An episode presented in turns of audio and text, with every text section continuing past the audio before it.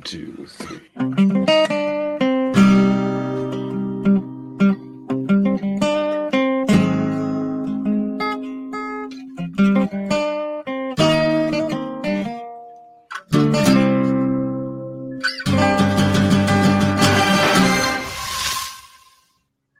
Hello, and welcome to X Rated, the X Men animated review show. I am your host, Skelbastian Shaw. And with me, as always, my co host, Azandre. Yeah, Azandre? Azizel's. What is that? Azizel. Oh, Azazel. Is Yeah. You're like a, a, a Zandre. Exactly. Oh, okay. That's You got it. It's better when you explain it. Okay. and, and with us, we have a guest with us, uh, Joe Eisma, great comic book artist. of- Hey, I didn't come of- up with of- an of X-Men name. Much renown. Thank you. welcome back, sir. Yes, welcome Happy back. to be here. Um, so you're an X Men fan. That's why I uh, thought you might want to join us here, because I'm always looking to reach out to X Men fans. Yeah. Um, because I mean, all the best people are X Men fans. Quite frankly, I mean, it's just it's Of course. Um, Every single one. Mother Teresa, But- X Men fan. Gandhi, Oh. X Men fan. Before we get into it, actually, we're here to review X Men First Class from 2011 in our movie review series as we await X Men 97, which sounds like it's just around the corner. Yes, very excited. Starring James McAvoy, Michael Fassbender, Rose Byrne, Jennifer There are a Lawrence, January Jones, uh, February Smith, Wednesday. um, I want to oh, take no, my name bad. February Smith. That's a great name. Nicholas Hoult and Kevin Bacon, directed by Matthew Vaughn. My bad, uh, February Smith's not in this one. Well, because Um, several names are names, like August is a name. You know what I mean? Like, Yeah. there's only a few that aren't that are months, like September, January normally, Fe- February Smith. February is a good name. That's a Who great would you go with it? especially because Uh, no one can ever spell it correctly. So February. I know you always have to stop it in your head and go February. February. February or February. February. Uh, So you know what we should do here? Here we go. Well, let's catch up on old times.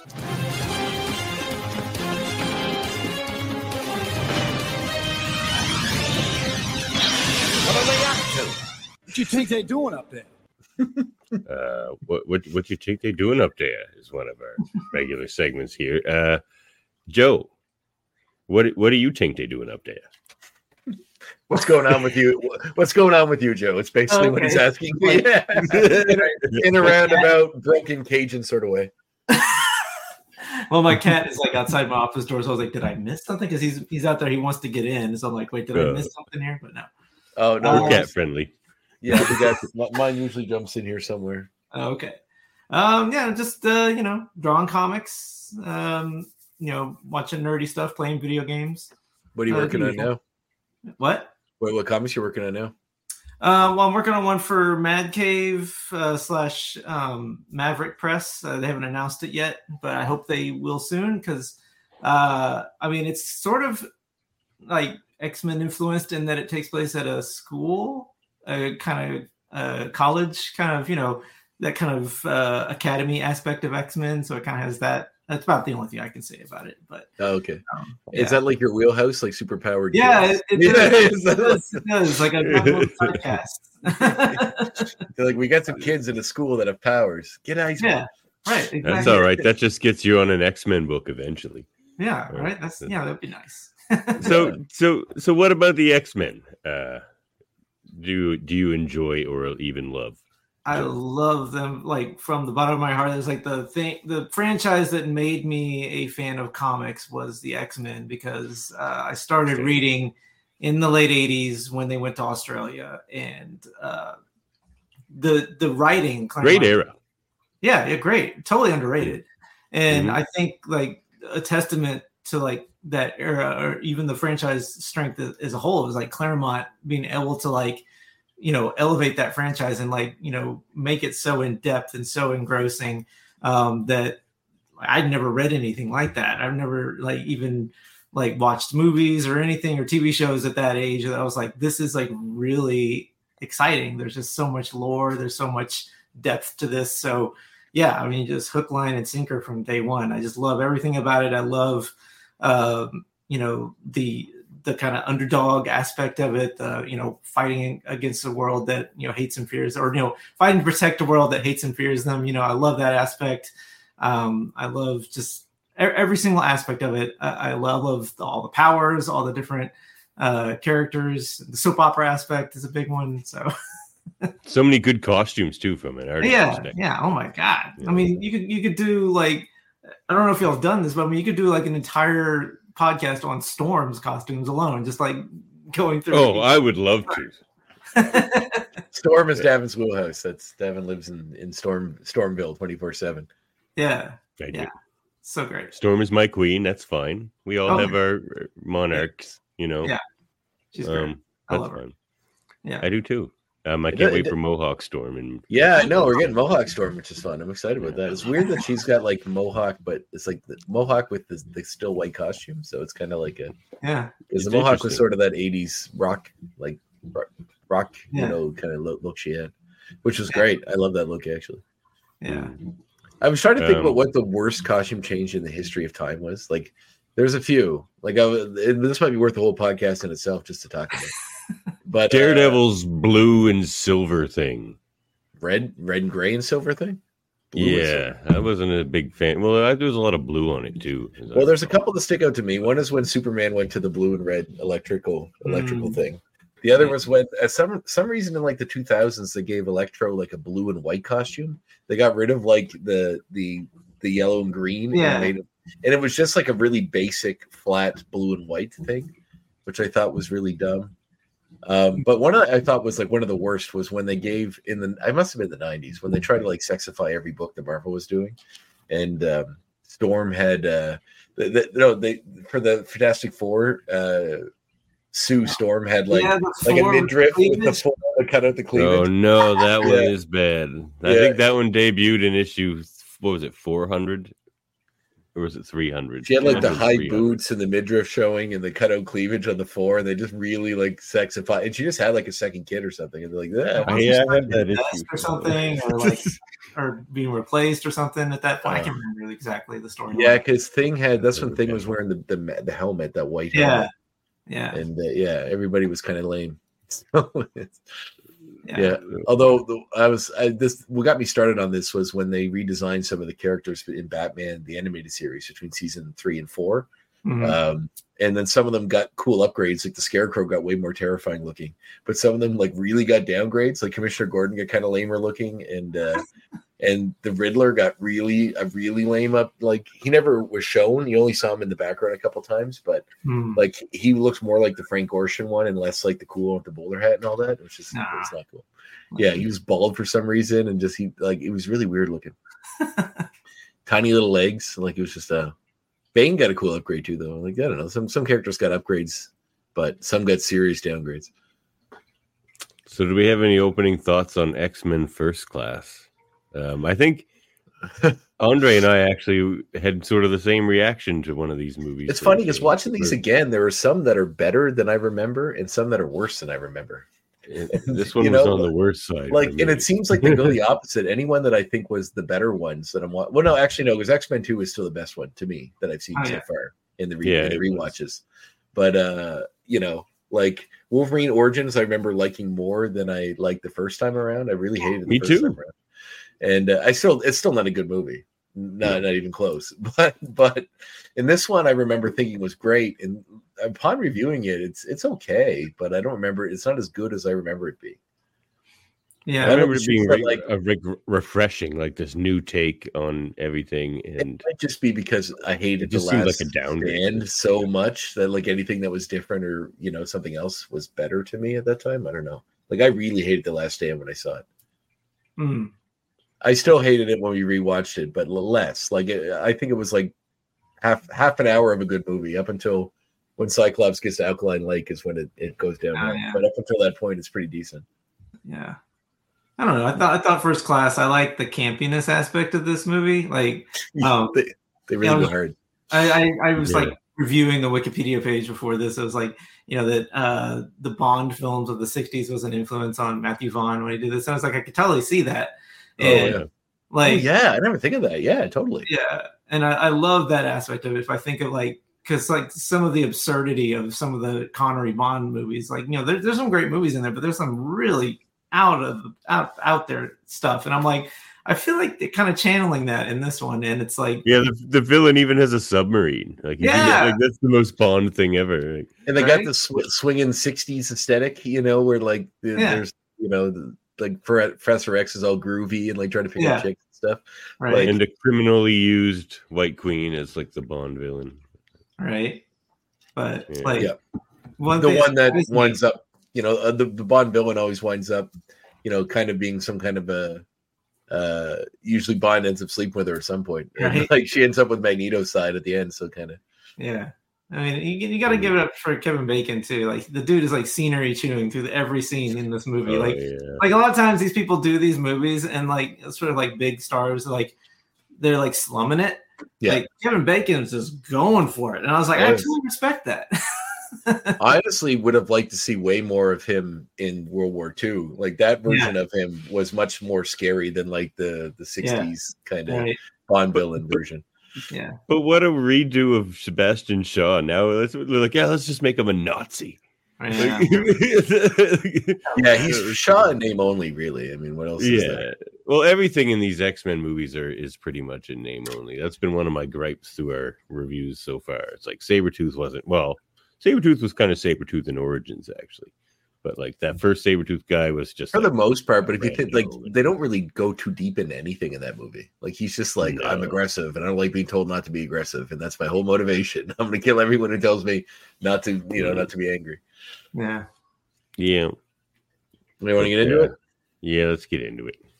All right, so we get back. Essentially, I, I I wanted to double check. I don't think it is, but it's goddamn close. A, a complete. I, I would have sworn that this was just the clip from X Men One again, um, but it's very. I, I don't think so. But it's very. Yeah, it's I filmed know. very similarly. Even some of the shots and scenes there.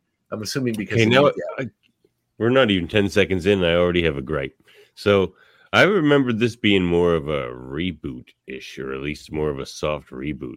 no, But this was definitely not. supposed to be Like they they tie it right in with these exact same actors in this exact same World War II scene. I just, which I, don't think, it's, I don't think it's the same. I don't kid. think that helped.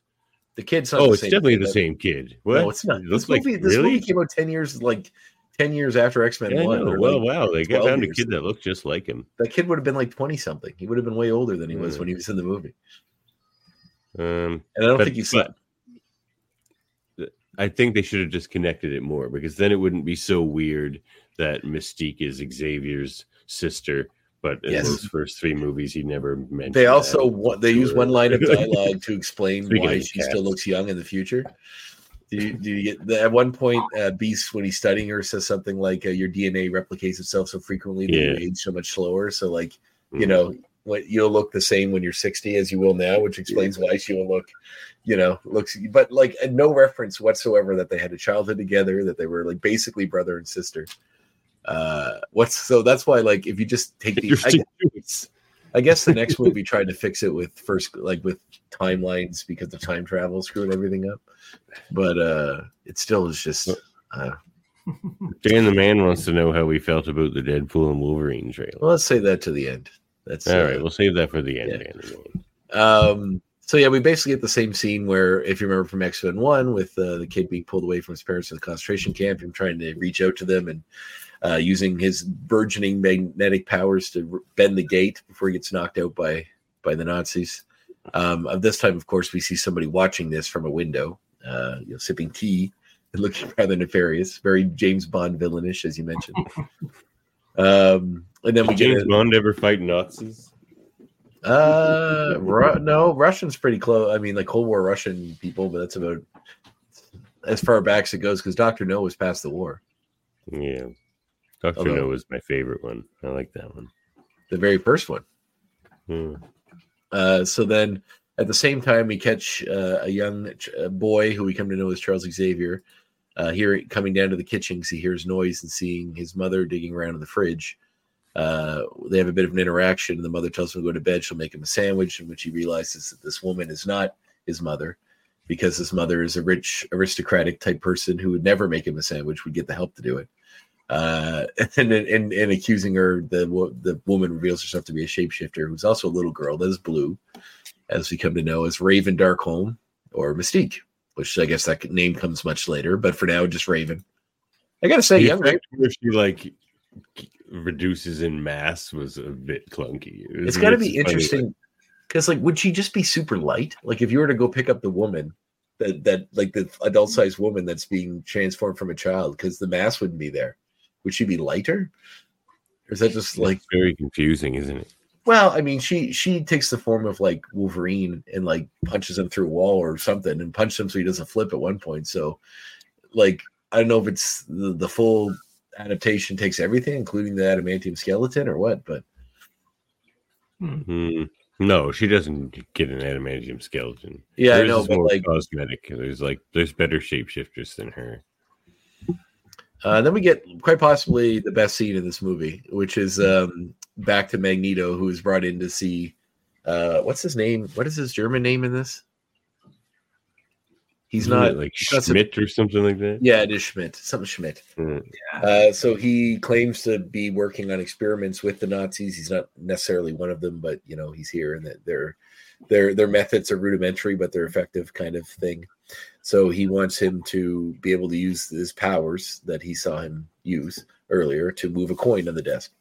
Um, and because he's having issues doing that, he can't bring him. He can't make it work for him.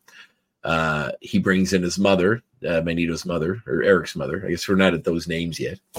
Eric's mother, and uh, points a gun to her head and says that he'll shoot her if he can't do it until the count of three. He tries his best, but he's unable, and they shoot his mother, causing him to uh, fly into a rage, which activates his powers and makes him crush the metal helmets of the soldiers, which makes them die.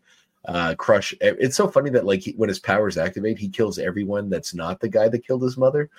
like, because like Shaw's standing right there, and he kills everyone else, and he makes the whole room that's like Shaw's experiment room um, crush in on itself and bang around. Uh, and then Shaw That comes- happens in bad movies a lot. Yeah, well, you know, if you just killed him right then, then we it'd be funny. It'd be actually be really funny if they did just kill Kevin Bacon in the first two minutes, and then like you never see him again, like just complete waste of a, an actor of that caliber. the old psycho in, uh, beginning, eh? But but uh, well, actually, Psycho was like forty minutes in before they killed off the female lead, and then and then gave us a new female lead.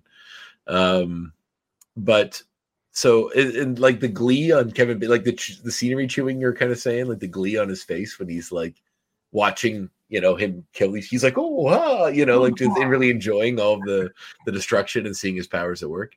Yeah. Um, but like Shaw's powers are pretty impressive too, you know, like when you see them in action later. Uh, and I kind of like. Sorry, go ahead. no, go. You go ahead. I was going to say I like how they they show it when we see it later, like the way they do it in the movie. It's kind of cool. But I was gonna say we haven't seen such gleeful scenery chewing from a villain since Generation X, and um, Oh, yeah. Yeah, yeah, Matt Frewer is by far the the biggest scenery chewer in any movie in that movie.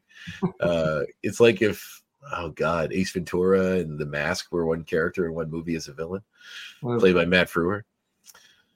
So um, he he comes to the conclusion that you know Magneto's powers are activated through anger. Uh, so that's going to be the basis of where they're going to start experimenting with his powers, and and he puts the coin in the kid's hand um, and leaves him. And then we get to the future, uh, or rather to the future of this timeline, which would be I guess the '60s. I don't know if it says exactly what year it is. It may, and I may have missed it. But we get this cool little like the coin flips over and shows the first class, you know, symbol. Mhm. Um, one thing I want to say that I like about this movie quite a bit is the music. Uh, the score is quite good. That scene where you you cut to the slightly in the future and you see a now adult Eric uh, with the same tattoo in his arm with the number, and uh, him flipping the coin in like a, a hotel room.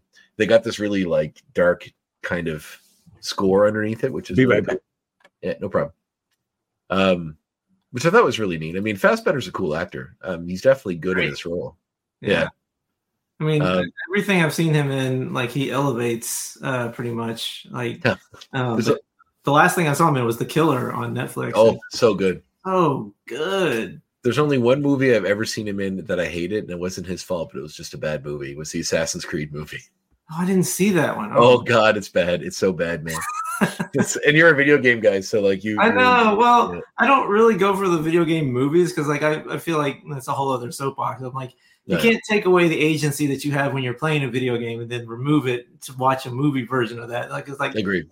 I feel like you lose something. But you know, then you have like The Last of Us, which was like a pretty solid adaptation. So I don't There's there's good ones out there. I mean, like uh, the, the Resident Evil ones always fell short for me, and I love those games so Mhm. much. yeah, I mean, they're great. I mean, they're But stupid. uh, yeah. yeah, the uh, well, the especially like it's funny because I always say like they just they scare the shit out. Of like they don't scare me, but like you give yourself a heart attack. You're always jumping from things coming out of left field. Oh I yeah, yeah.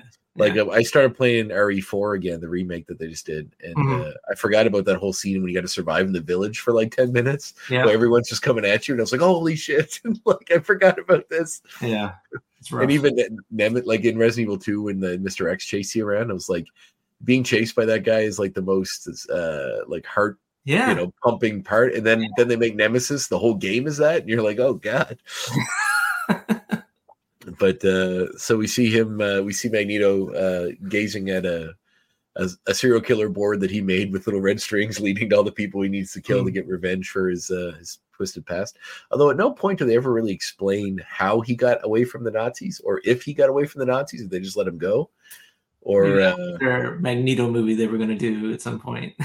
yeah, well, that's that's what this was originally going to be. And after seeing that scene at the beginning, and then Yeah. seeing the stuff with him getting revenge before we get to back to the X Men, I would have just liked to see that. I like that would have been a great movie. yeah, I would have been really down for that. Which is Just kind the Magneto revenge epic.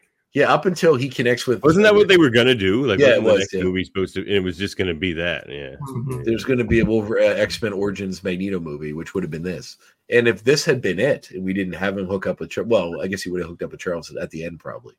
But like, if it had been him getting revenge on the Nazi, like this would be like Munich, the movie Yeah. Munich, but with like you know mutants killing the people that like if there's a whole group of people in the camps that other mutants are experimenting on, and we get some like cool other X Men characters, and they were getting revenge on the Nazis that you know yeah. It's like them- this movie meets great. Wolverine Origins. Yeah, kind of. I mean, in some weird overlappy way. Mhm. But then we see uh Charles. Uh, we we meet Charles, who's now has hair and is about twenty, I'm guessing, or twenty two ish, because he's just about to graduate from university to be a professor. So he's at a bar trying to pick up a girl with two different colored eyes, who has the most ridiculous two different colored eyes I've ever seen in my life. A very groovy mutation. A very groovy mutation. Yeah, he's got this like pre this canned sort of thing he has to to talk to to women that he finds attractive based on whatever physical trait he can use to explain mutation to them. Because he does it a little later with a woman with red hair. Uh, you know, and he, and he names the chromosome or whatever that causes that to just show off how you know brilliant he is. Um, but I love That that is a movies. pretty big flex. Yeah, well, I mean, he also has mental powers too that allows him. Oh to, like- right. I do. I How's do that love this. him though? That just means somebody else in the room would have to know that. Well, I do love in this movie they give they give him the tell when he's using his powers because he does this. It's when you know you know when you know he's going to use his power. He's using his powers. I like a good Professor Xavier temple touch myself. Well, it's Yeah. so funny because it's like, you know, how would that work? Like, I have this physical trait that only works if I go like if I touch my head like this. Like, is there a button? you know, Yeah, yeah. Cyclops has that button. psychic powers activate. Mhm. So uh, they're joined by his sister, who is Jennifer Lawrence, played by Jennifer Lawrence, which is Raven as an older lady. This is probably one of her first. What a Big role. choice, though. I mean, is that just not just an awful choice for this movie? Uh, I'm going to complain a lot about this movie. This is Well, before I'm not a big Jennifer before her- Lawrence fan, but that's not what I'm talking about. I just mean the mystique being his Xavier's sister. Oh yeah, no, it's, It's a weird, it's strange. It's a weird choice. like I get I that the don't see what it adds to it, really. I think the than- narrative story would have to be acceptance, right? Acceptance of your powers, which I Mhm. find interesting because Charles is not very accepting of mutant of me of her just showing her own face. Like he's he he's convinces her to Mhm. not be in her Mhm. original blue form because it disturbs Mhm. him, which Mhm. is like a horrible trend for a guy that's trying to unite mutants and make them feel accepted in their own skins. So Yeah, not well, I think they're trying to play off too, like that people don't really know about mutants yet. Well, yeah, but he, He is doesn't really one. want- You know, like He is, but he doesn't want people to know that. So but there is there is something that is kind of touched on in future movies about the mutants that fit in and the mutants that don't. Hmm. Right. So like he's like he can fit in, she can fit in using her powers, but you know, she says she shouldn't have to. Um, which is something that's played that's mentioned in previous movies anyway. But anyway, well, he's hitting on this girl. Raven's jealous, and, and there's actually quite a through line in this movie that she actually really likes Charles beyond in a brotherly role, uh, but he just doesn't see her that way. Hundred percent. I don't know. that If in that. I, it's never uh, explicitly said, but if you're watching the movie, because she gets jealous when he's hitting on the girl with the two colored eyes, so she makes her eyes do the same thing. And it's it's it's to, to mm. to draw attention away from the the how special this other girl is, Yeah. you know, and stuff like Oh, that. I think it, I don't it's not that. overtly it's not overtly it's not overtly said, but it's kind of obvious because there's a point later where she sort of may be starting to come on to him, and that's when he rejects her her for her original blue form, and that's kind of what stops it. And then she goes for Beast and then Magneto. But uh yeah, so it's, Without jumping ahead too much, how how is McAvoy for you guys as Xavier? he's all right. I mean, I feel like he comes into his own more in the in future movies, but hmm Agreed. Mm. Yeah. but like Probably. for him for but he's playing like a 22 year old guy True. with powers and doesn't really know the extent of what the world can harm him and so like as as someone who's young and doesn't really get the stakes yet you know i think he does a good job on it Like, he's Yeah, yeah it's hard, he's a great hard act to follow too. well he's a great actor i mean have you ever Oh, seen yeah. split uh, seen that one yet. oh dude Great. Yeah. Yeah, he he plays like not like some of the multiple personality disorder, and he plays like ten different people as the same person, and uh, he's fantastic. Yeah. So we cut to find out what life's like now. So uh, Raven and and uh, Charles, uh, and this is where the another part of the scene that sets in that she has a, a crush on him. Uh, they live together, and uh, she's getting ready for bed, and uh, she comes out and mentions something about if he would date her, looking the way she does. And uh, he he immediately says, "Oh, well, you're like a sister to me," which is kind of a cover for the fact that he doesn't like her blue form. Um, which is you know once again, Oh, I guess they do kind of say it then, I Yeah. guess, don't they? Well, I mean, right, they- Andre, you were paying attention to this. Well, movie. they kind of cover they kind of cover it with like her saying, "Well, I just like if you didn't know me," because she wants to know if she's pretty in a regular form, you know. Uh, and he's like, which is funny because I just finished watching Secret Invasion because I was really behind on it, and they have a lot of this in that. You know, like if if your your partner, your your lover, your wife, in this in this to that show could look like anybody, like, but her true form is like a Skrull. Like you're always wondering whether they really love you for you or just the what you look like. Yeah. Um, yeah, I actually I don't know why people shit on that show so much. I liked it. I thought it was pretty good. It was like a fun Cold War spy thing with Skrulls. I don't know. I dug it. yeah, I thought it was fine. I liked it. I don't know. Everybody really shits on it. And when I was telling people catching up on Marvel shows, they were like, "Oh, don't bother with that one." I'm like, "I'm gonna watch it." And then I watched it. And I'm like, "It's great." I don't know. I dug it. I thought it was fun. Um, so then we see Magneto's plan and put it into action, in which he's trying to sell some Nazi gold to, uh, or store Nazi gold rather, in a bank um, with a dubious bank manager that does this stuff under the table for certain people. And then we find out, of course, that Magneto's only doing it to get information on other people that have done this, uh, those being the Nazis that worked in the camp. Uh, he gets the information out of the banker by pulling his fillings out one at a time Mhm. uh, using his powers, which is pretty. And then I think puts one against his head, like he's going to drive it through his head. Um, getting that information, he uh, takes off to go continue on his his mission. And we cut to Las Vegas, Nevada, where we see uh, Rose Byrne, who we know now know as for some reason in this world not a scientist but a CIA operative, um, and is not Not and, Scottish. and is not Scottish anymore either. Even though the actress that plays her is English, right? Rose Byrne's English, isn't she? Mhm. Yeah. Like, there's every reason to make her. Oh, this movie makes so many strange choices. I don't know what they were going for here. I really don't. Like on rewatch, I was like, why did I like this? It's also kind of a really convoluted There plot. some the more you get, the more you get into it, the more it's like needlessly complicated. Mm-hmm. Um, so there's a she's in the car with her partner. They see a bunch of women in lingerie being brought in uh, as the entertainment. She decides the way to get in and get information on Shaw, who they're monitoring, is to strip down to her underwear and join them, pretend to be one of them. Uh, cover Ursula's ears. Just want to hear about all this stuff. I don't have a problem with this particular plot thread. So yeah, it's quite a. It's fine. Yeah, it's it's fine. you think Uh, it's fine? he's like, don't don't objectify women based on their looks. Oh, yeah. yeah, it's not nice. Although it's quite easy to do that in the scenes. They're all very attractive. So she she basically they're trying information on Shaw. Um or actually I think it's not Shaw specifically. I think it's this government, this this general guy Yeah, his dealings with Shaw.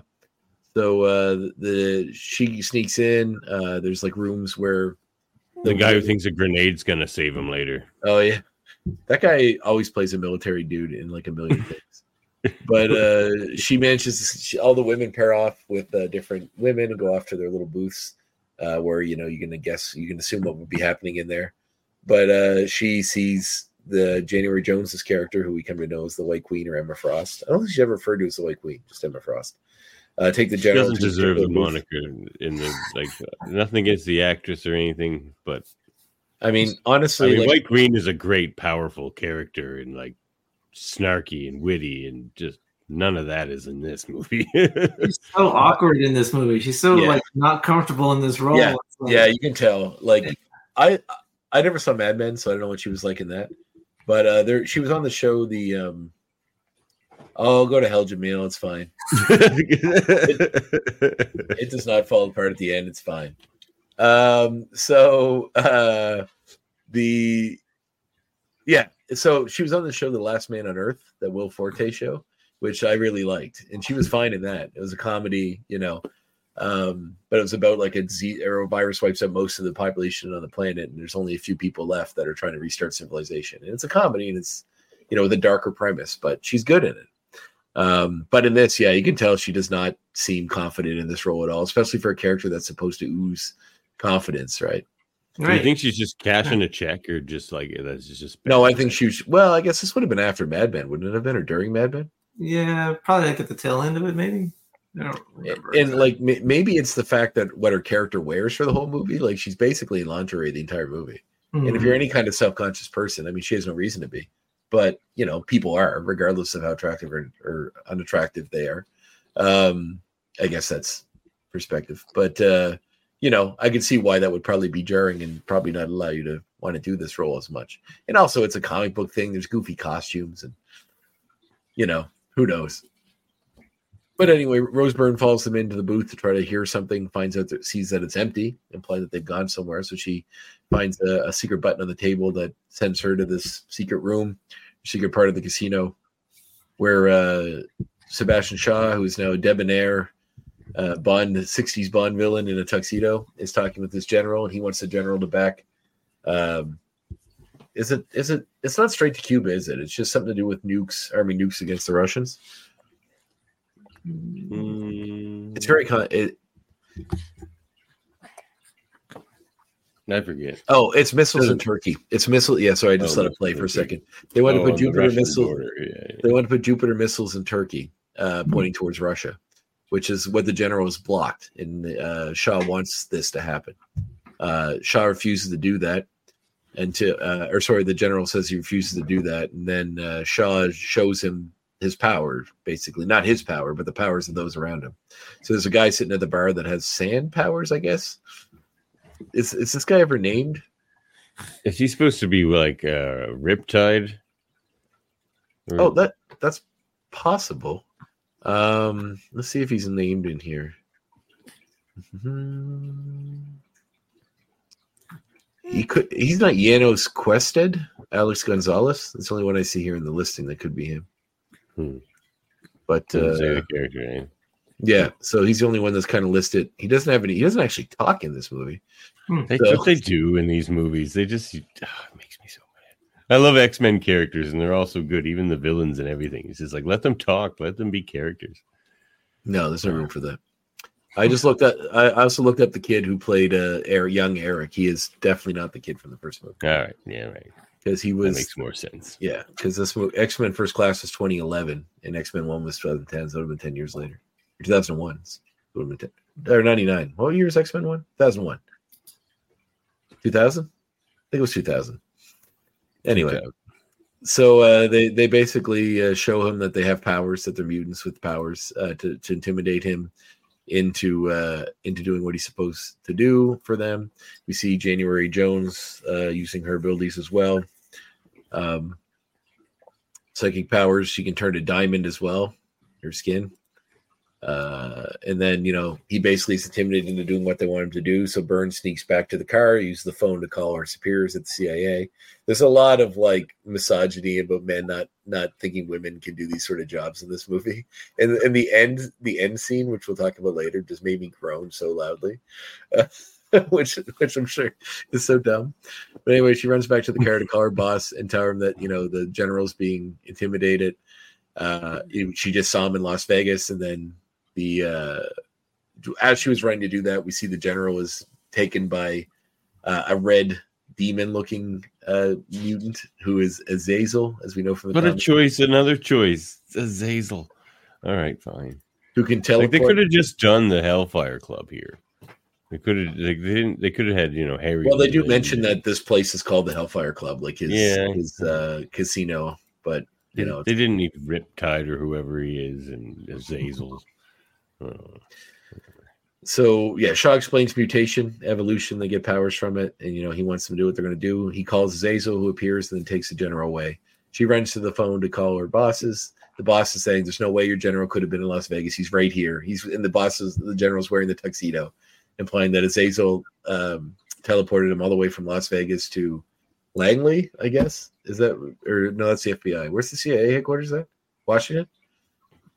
I don't know, wherever the CIA headquarters are. Or no, they're like in the war room or something, right? So would it be Washington, I assume? So back to Washington. Apparently, Azazel's powers are way stronger than Nightcrawler's. He can only go where he can see. Like Azazel oh, can teleport like across the country. Well, not in this. I mean, do we do we have to? I assume in the continuity know. of this movie, he has to be just a mutant. Like this movie else. doesn't care about that. It could be he could be a demon. He gets a line, I think, though. He at least gets to say something. He's also Russian for some reason in this. Oh. Uh, if you notice his, his, his accent.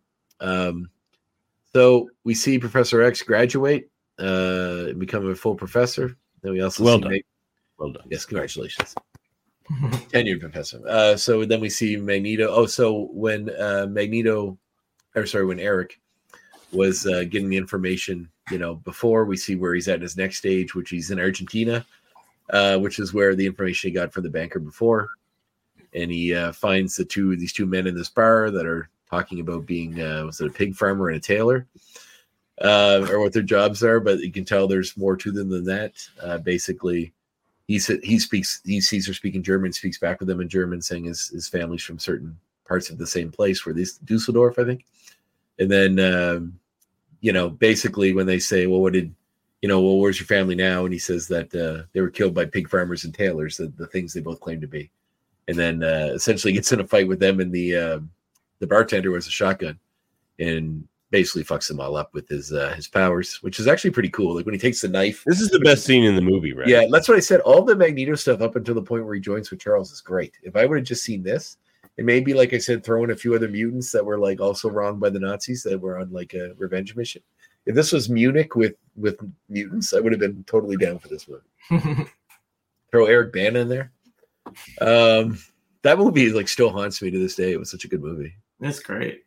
Spielberg is like one of those guys that can like. I feel like I read an interview somewhere with Nick Ayers or somebody else that worked with him, where Spielberg said to them like, "I have a great, a, a lot of great horror movies in my head, but I'll never get to make them." because mm. like people want Spielberg to do the Spielberg thing, right? Mm. But uh, every once he in a while, do what he wants, though. He could fund a horror movie. Oh, probably. I mean, everything he does pretty much works out well. I think the Fabelmans was the last thing. I don't know. That must have done well, I assume. But um, so yeah, he fucks up these Nazis and then sees a a, a picture on the wall of them on a boat called the Caspartina in Miami. He's very convenient. You know, right on the wall is a beautiful picture of the two guys he just killed with Sebastian Shaw on the boat with the name of, loud, with the name of the boat clearly right underneath them. Like it, it's almost like they're like, what like what can we what picture can we take to lead people to us the easiest? this is the short of them holding their their phone numbers and addresses in front of their in front of their faces on piece of paper. so then we see Charles, who uh, is approached by Moira McTaggart in the bar when he's drinking. He tries to do his uh, his pick her up thing, uh, but she's not really having any of it because she wants to talk to him about his stance on, on mutation because that's what his whole thing is when he's becoming a professor. Uh, he just reads drop the mix. Let's just call her Moira Taggart. Moira Taggart, yeah, Yeah, probably. Moira Taggart. So uh, he uses powers to see that she what she saw, which is the whole stuff with Shaw, uh, saying that he'll agree to help her. Basically, then we see the general who doesn't want to be pushed around anymore, meeting Shaw in his boat in Miami, and he brought a grenade with him to stop them from hurting him. Uh, I don't understand his game plan there. Uh, well, he thought that they he'd blow them all up just they tried to hurt back him. down rather than be blown up with him. Like they, like is he really gonna like blow himself up? Also, why go in the first place if you're pretty sure they're going to kill you? Because like it, it seemed like they were going to now that he did what they wanted him to do. He's like, "Oh, watch it! I got a grenade," and then Shaw. It's all about those uh, suitcases full of cash. You know, nobody wants Right. a wire transfer. Yeah, right. Can't trace that. So uh yeah, you know, it's funny whenever the, the Bond villain thing is really funny because he's wearing like a full white suit with this a red ascot and a red little patch. Like he's very well coordinated. Can't believe I Um, didn't think of that. It's such a Bond movie. Oh, 100%. So he explains that his powers are kinetic in nature, in which he can take energy and uh, use it for different means. So he takes the grenade, and like the way they show his powers working is kind of cool. It's, it doesn't really make any sense, but it's still neat. It's almost like shadow versions of him. Like you see multiple hands coming in and pulling the explosion into him, which is kind of cool neat. fact. Yeah, it does look neat. It was cool. Um, and then he can he can use it in different ways. So he just taps the general and basically moves all the energy into him, and he just explodes. which is He's kind of like the best part of this movie, and you know, he's nothing like comic book Sebastian Shaw or anything, but like whatever. He's he, he's still pretty good in this movie. but a gleeful villain nonetheless. the gleeful villain and the powers are pretty cool. Uh, Yeah. So uh, Moira Taggart brings Charles to see her bosses in the CIA, and they explain mutant powers to them. They don't believe; they think she's been duped by him uh, until Raven shows off her powers, uh, and then he uses his as well. If he uses his as well, but the people think it's just parlor tricks. But then Raven shows hers, and then they're they kind of uh, are are interested. One guy sitting in the back in a chair, particularly played by Oliver Platt, uh, is interested, who is a, a CIA guy that's into weird stuff and is doing tests on psychic abilities and other things like that. Pretty sure his character name is just Man in the Black Suit. He doesn't. It is. It is. His character name on uh, is man. Uh, I think it's he's like a man in black. Man in black suit is what his character name. Yeah, yeah. Which is quite a fall from Jimmy King, the star of Ready to Rumble, the movie from my childhood that I love so dearly. The WCW wrestling movie. Oh man. Um, actually, there's a he was on the first season of Fargo, which is a show I highly suggest if you haven't seen it. Yeah, first season Fargo was great. Oh, every season of Fargo is great that I've seen. I haven't seen four yet, but or five, I guess. But it's so oh, God, good. how many seasons of Fargo is there? I think there's a new one coming too. So anyway, they go off with him. Uh what Um, happens in that that particular town? well, it's through. It's actually not always the same place. It's just kind of around. Mm. So anyway, they use uh, the man. They have to go. Uh, she gets some information about. Uh, uh, Moira gets information from her partner about some doings that transpiring with Shaw. Um, because she wants to go after him, but then she gets uh, her partner gets frozen, and uh, Professor tells her to come to the inner mental. He talks to her through his mind to uh, come meet him in the parking garage. God, this movie's long. This is only 30 minutes. This all this stuff has happened in 30 minutes. Yeah, yeah. You can yada yada through it somewhere. Uh yeah, we're getting to a big ish scene. So they use their powers to make the man in black come with them. They all get on a boat to go stop Shaw. At the same time, they're trying to find Shaw. Magneto also finds Shaw, uh, but is stopped from being able to attack him by his mutant friends. Um, he also gets caught up in everything going on. Charles senses there's another guy trying to kill Shaw with his powers, reaches out to him. Magneto can't let it go and wants to try to use his powers to pull the boat back, but it's too much for him and it's going to kill him. And Charles jumps in the water and help use his powers to get him to release so that he can uh, survive. Uh, then the man in black takes them to his facility where he's studying on mutant powers and all this stuff. And we see some like prototypes for the the X Jet and other things that come around later. And we meet uh, young Hank McCoy, who Charles immediately outs as being a mutant. He's like, "Oh, you already have a mutant working here." And the man in black's like, "What?" And then, and then they all look at at, at uh, McCoy and he's like, "I didn't tell them yet," you know. And he shows his powers with uh, which are his feet, which are like prehensile, or not? No, like uh, like eight feet, like hands basically. Yeah. They can do a flip and uh, all fun stuff with that. Uh, also, you, You know, do a flip, he can do a flip. He can hang upside down like a monkey. run very fast for some reason. Also, Magneto's now or Eric's now joined the team. He's hanging out with them and is part of their their further adventures. Um. All right, so moving along. He, he tells him that he has to channel his rage and that'll make his powers stronger or something like that. Well, that was what his anger is what made his powers work the first time, but we later on we learned that it's more than just that, I guess. It's Still kind of dumb. It's uh, pretty saccharine, but anyway. Um so we see that uh you know the the during the fight she senses there's another telepath around. Um Emma did. So her and Shaw are talking. And uh, Shaw said he had this helmet made to protect him from telepaths, which, as we recognize immediately, is like a silver version of the Magneto helmet. Um, The which, origin of the helmet. which Magneto makes much worse later when he wears it. The cut, like the color's fine, but why add that stupid little chevron in the front? It looks, it looks like cool, Andre. it looks cool, and like the costume he has in the next movie looks pretty cool.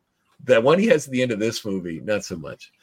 They really made him comic booky. Like they didn't. I know that. I know there's like a a, ba- a careful balance between real world and.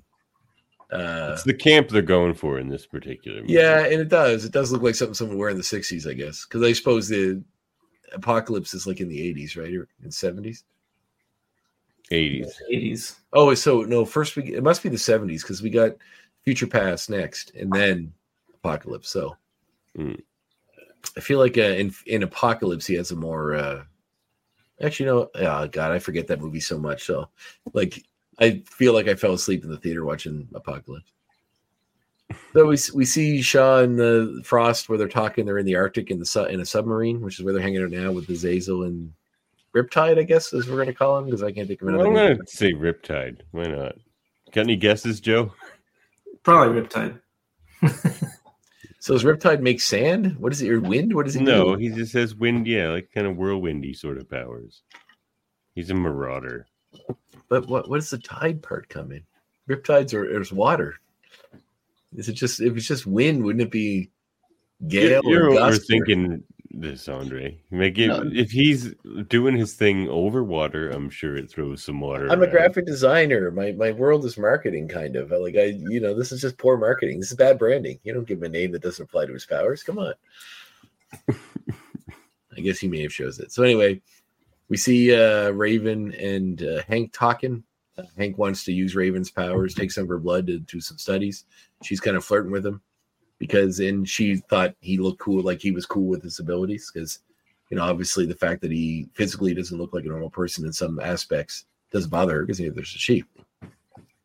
So while they're uh, he's drawing her blood, she goes to kiss him. Magneto walks by and says uh, "kinky," basically because he's overhearing what they're doing, uh, and then tells Raven that she should never have to change what she looks like. That she's perfect the way she is. And honestly, up until this point, I'm siding with Magneto. Like, like Eric's totally right. He's like, you shouldn't have to change, take some drug to change what you look like. You're, you should be able to accept who you are and what you are. Yeah, they make they try to make Magneto the good guy in most of these movies, really. Um, Well, it's just I mean, honestly, this movie they try to they try to explain his decisions based around his trauma, like his Mhm. what happened to him and his family in in uh, Auschwitz.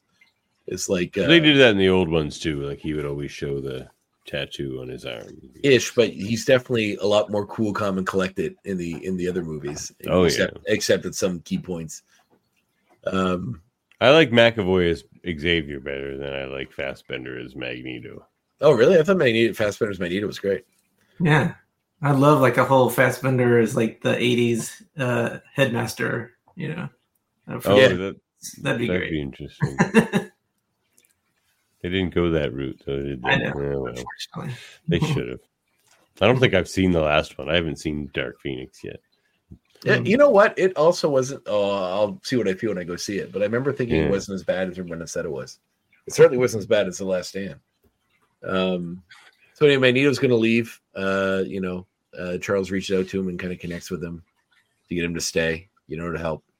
They decide to use uh, the uh, the Band of Black shows and shows them Cerebro, which is something that Beast has been working on. I'm just going to refer to them as their X Men names because it's much faster than trying to yammer over whatever. Uh, and they use it to go find some mutants to help the cause. They find a stripper mutant played by Zoe Kravitz, who we now know as Catwoman, which is I forgot was in this.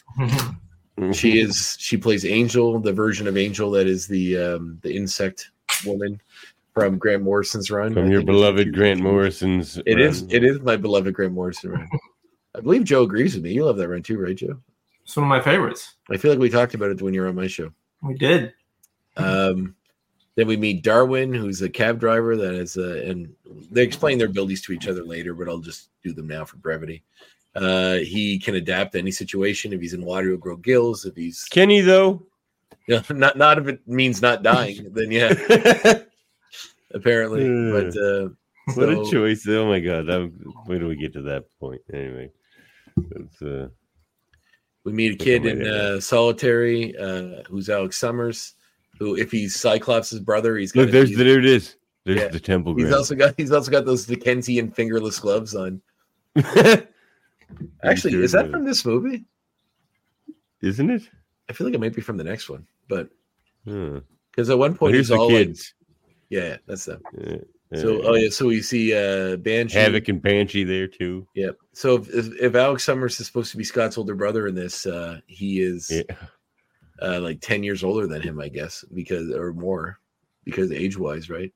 But when did we see? Because they they they forced young Scott into Wolverine Origins awkwardly. Yeah. So when was that?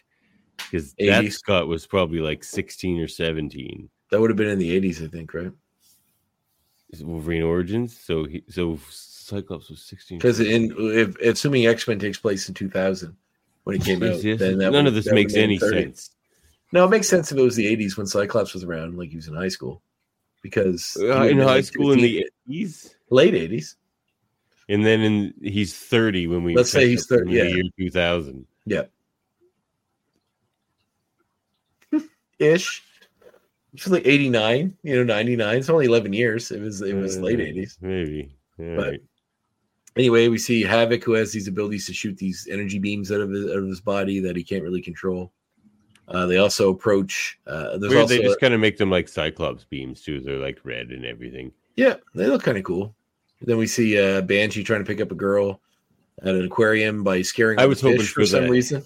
My favorite Havoc design with like the cool helmet, the headgear, and the all black suit with just like the circle. Banshee's introduction is really dumb too because he's like at an aquarium trying to hit on a girl and she having none of it, so he uses his powers to make all the fish go away.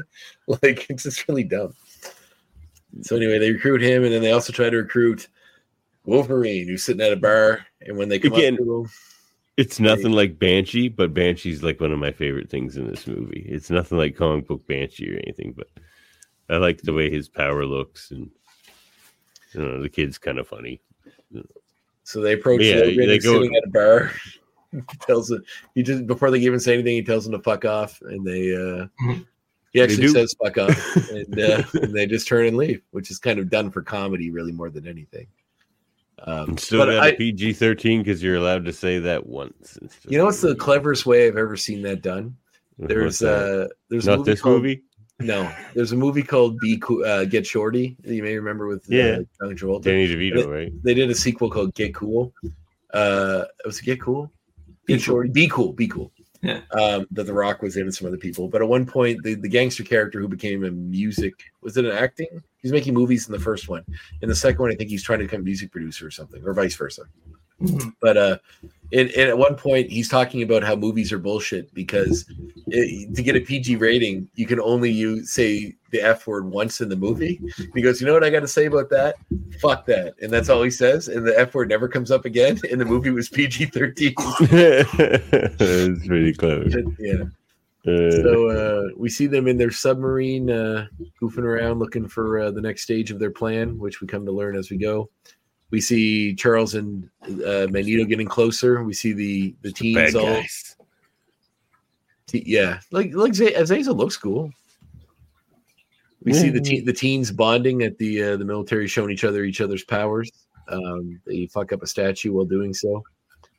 Um, then let's see if we go here. We see them getting kind of rowdy and they cause some damage, and then they're sort of talked down to by Magneto and Professor X and and uh, them who come come and see them. They also give each other the names. They come up with where the code names come from. They're like, oh well, I'm you know I'll be Mystique, and you the Darwin's name is Darwin, so that's why he uses his. Mm. You know, they all choose names based on their powers. Um, let's see, and then we get to where's the next step here? Where are we at? Oh yeah, them using uh, them going on a mission to uh, intercept the White Queen, who's going to talk to a Rush is it uh, a general in Cuba, because uh, the next stage of of his plans are to put missiles in Cuba, as uh, you know, as we all know about the Cuban Missile Crisis from the Cold War in the eighties. Uh, she's there to try uh, the way Emma's there to try to intimidate him in doing so, or not intimidate, but rather lust him into doing so. Uh, he thinks that he's having sex with her. In fact, she's just using her powers to make him think that. Uh, Charles and Magneto bust in and uh, tie her to the bed, and then like this is one thing. Like so, Magneto uses his powers to like crack her diamond by crushing her with the metal pieces, making her go back to her human form. Because when she's in diamond form, you can't uh, read her mind or use psychic powers on her. So if she imply, and he even tells Charles, "There you go, read her mind." And if she goes back to diamond sword, just give her a tap, implying that she'll just shatter, which is why she went back to human form if she stayed in diamond form, which doesn't make sense to me because No But- injury transfer from form to form. I guess not. But that's a really weird. And like and later on, she becomes diamond again, so it must heal. Hmm. Anyway, he uses powers. to I didn't think about a lot in, in much depth in this movie. he uses his powers to see into her mind, which sees that what Shaw is basically trying to do is is cue a nuclear uh, holocaust. Um, you know, causing a nuclear war between Russia and America, and essentially causing, which actually is kind of out of the script that uh, Mr. Skir had had let us read. We had a previous guest on the show as a writer for the X Men cartoon, and he wrote a spec script for an X Men movie in the '90s. And We're doing uh, a radio theater of to it. do a radio theater of it, which is yeah, if you're interested, so you can kind of hear it read. Yeah, it's cool. It was actually pretty neat. But aspects of it have kind of, and he said that he sent it to Avi Arad early on, and aspects of it seem to bleed into other things that we've seen. So I don't know if it's Hmm. ever X Men one and two, even like a lot. But like the idea that like someone's causing a nuclear war to because the mutants will survive it, but it'll get rid of the rest of everyone else. You know, Yeah, and, uh, and irradiate people and speed up mutations. speed up mutation is yeah exactly so we see shaw and his people break into the base uh, because while they're off doing that the other guys are doing this essentially um, which are trying to get in and uh, find charles who isn't there so he runs into the the kid mutants who are hanging behind uh, he wants some to he gets in a fight with darwin essentially and darwin uses his powers against him but shaw is able to use Havoc's powers by absorbing them and then puts it into Darwin's mouth. Well, Darwin just stands there and lets him do it. Um, here, let me So put this. let's, of all the characters, let's kill the unkillable characters. yeah, It so just he, guts his power. I guess because it kills him from the inside out. Maybe that's why he survives. He, he dies instead of like his skin becoming hard or growing gills or any of these things to allow you to survive. I guess. Yeah. But anyway, I guess they're going for shock value, killing the unkillable character. I guess. He t- he tells them to uh, you know that he wants them to be able to live the lives they have as mutants and not have to hide. Uh, Angel likes the idea of this and joins him. Um, He's like Magneto. Like Magneto just takes his philosophy from Shaw, basically. yeah, it's Takes kind of like at the end too. Just Yeah. Yeah. he literally just steps into his role. Kill like he's like this guy was a monster. I'll be better. yeah. Essentially, only because I didn't experiment on people. That's why I'm better. Which So which doesn't really jive with the way Ian McKellen kind of portrayed Magneto. No, Magneto would was willing to sacrifice other mutants, and you know, in the in the first movie at least. Um, so we see this is where we learn about them wanting to put the nukes in Cuba, all that sort of stuff. We see the kids, uh, you know, going over what happened to them, and and to Darwin explaining it to Charles and Magneto and the crew. Uh, then we see basically the end game of what uh, he's doing, which essentially starting this war. It's all happening down near the coast of Cuba. Uh, and kind of yeah, yeah, through a lot of this. So there's a, a quick Yeah, montage where they're trying to make the, they need to be ready to fight Shaw because they weren't. So they do they they're learning to control their powers better. Um, they make a suit for Havoc, allowing him to control his powers. Uh, Magneto is kind of taught that he can that focus his rage into not just losing his temper, but actually They like remember. Banshee out a window. Yeah, they, they throw they throw Banshee out of a window and then a, a, a satellite dish to learn to use the Scream to fly. That Um, satellite dish thing they did to him is crazy. Like he could, he so easily could have died. Oh yeah, Uh, even Also, pushed we- him out a window was pretty funny though. we saw He Leland just, Palmer. goes, From, he just goes, ha! he never really lets the scream off, so he just hits the ground. yeah, it's pretty. It looked right into the bush. Yeah. Uh, we see Leland Palmer from Twin Peaks. Uh, Ray Wise is uh, on the military was council. Ray here. Wise in? Oh, he was. was Ray He's the Wise. president, I think. It's it's kind of vague how quickly see him. Oh wow. Remember, I was saying I thought he was the president in a Marvel movie. It must have been this one because I thought he was the Mhm. president in the Marvel Comics universe at one point, but in the MCU proper. So they see them all learning to use their powers. Um, Beast is learning to run, you know, using his abilities. Havoc gets a they make a costume for him to allow him to uh, to um, control his powers. Ah, what is it? I didn't mind him too much.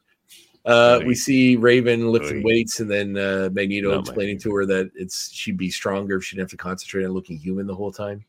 Hmm. Uh, you know, so she should be who she is. Uh, more of that. Um, so we see them all getting better at their powers, and and Charles uses his to kind of calm Magneto's mind and explain that like his love for his mother is what fueled his rage, and if he can channel that in the same level of his anger, that he can use his powers to a greater extent. Which is funny when you think about like X Men Three when he's lifting the Golden Gate Bridge. If he's just like, I love my mother so much, I'm going to kill all these people, you know, the whole the whole bridge. Yeah, these Uh, movies they really should have just connected this, I think, from the original three. It didn't make Well, they kind of do at the end of all this, but anyway, so we see Shaw going into his end game where he's moving all the ships in position to uh, to have a start a nuclear war, basically. So like the Russians and the Americans are off the coast of Cuba, or all have ships with nukes on them, or missiles rather, that are all going against each other. Um, and they're getting ready to go. We see Beast finally make a make a, a serum out of his uh out of his blood what is from it? Well, it explains why he's blue because he the blood's from from Mystique, which actually is you know sort of makes sense. So he he, he synthesized a, a serum that's going to make that inhibit keep your mutant powers, but inhibit uh the deformity to your body, I guess, for lack of a better term. Uh, so he wants Raven to use it, and she rejects it because like Magneto's constant telling her she should be who she is has finally made her accept who she is. Uh, so he she leaves him. You know, he decides to use it, but uh, something starts happening to him. We don't see what. Uh, like he, it's it fixes his foot at first, but then fur starts growing on. And he starts getting more monstrous, and then we don't see his full transformation. Then we see Raven, who I guess is of There was age. no American werewolf in, in London. No, and this is where the the infamous meme we get comes from, where Raven tries to seduce uh, Magneto, the one with Michael Fassbender, where he says, "I want the whatever." No, not that one. Perfection. You know that one. So, because he's she says she's in bed in her human form, naked, with the sheet over her to try to entice him to sleep with her, and he says, "I prefer the real Raven." No, he says something about her being too young, and then she transforms into Rebecca Romijn Stamos, where we get a little nod to the future movies. Hmm. Um, and then he says, I prefer the real Raven. And then she turns into younger, back to the younger form. And he says, No, the real Raven. Um, and then she becomes the blue version. He says, Perfection. So that's where that, that famous meme comes from. And then they sleep together. So this is where we get the whole thing where I tried to tell Davan before that I thought that Magneto and Mystique had a sexual relationship in the future because it really seems like they do in the other movies. Um, so they're on their way to go take off for the mission. Beast leaves them a message saying he'll meet them there and leaves them their uh, their suits and stuff uh, that they're going to wear, which has all that all the the yellow and black X stuff on it. Um, then we meet Beast when they're preparing to leave, who has turned himself into the Beast we know with the blue fur. Uh, he enhanced his ability. Ah, what is it? Okay, we got it, David.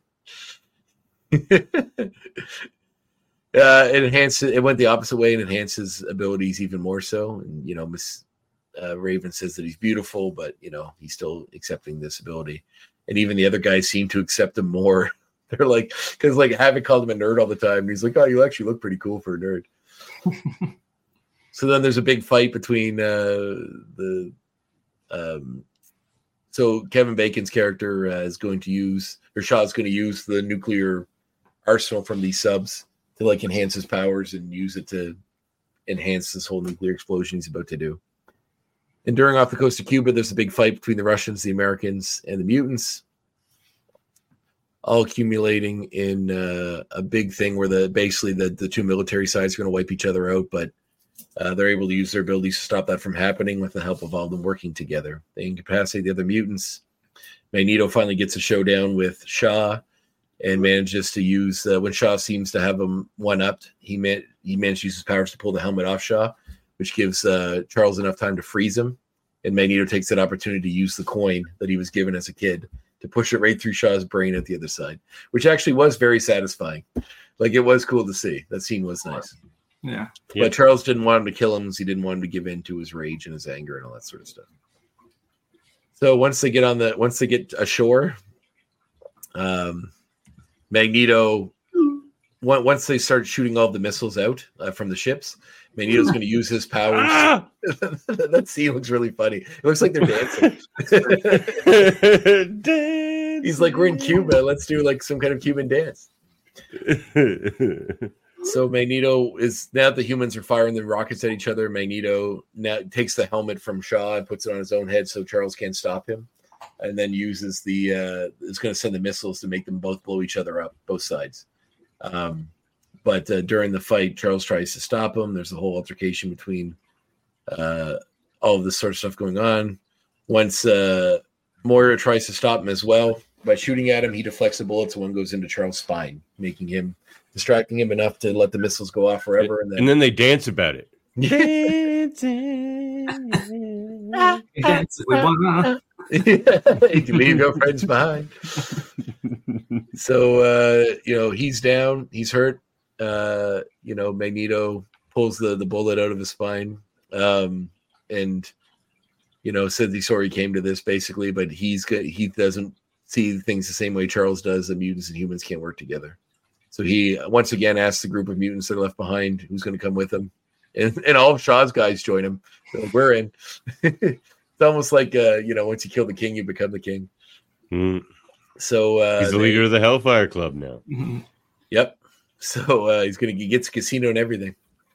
So Raven wants to go with him as well, and Charles tells him tells her to go with him because he uh, you know, that's where she wants to be, he knows. So she does, and they teleport away with Azazel, who is never seen again, nor is the White Queen, nor is uh, Riptide, nor is Havoc, nor is a bunch of these characters. Um, yeah. So that's basically it. We see Charles. Banshee we see again in Generation X. White Queen too, actually. That's what. Yeah, it's true. Way where- better versions of both those characters. That's where they went. That's where they went. Yeah. Actually, man, that White Queen wasn't great, but anyway. Um, so then we see uh, him in a wheelchair, Professor X in a wheelchair, uh, going to open a school for the kids. Going to be Professor X. Uh, Moira tells him, you know, he's to have his X Men. That's where the he kind of, you know, laughs that off, and uh, kisses her and makes her forget about everything she's seen, basically, to protect the mutants and himself and his, his peeps.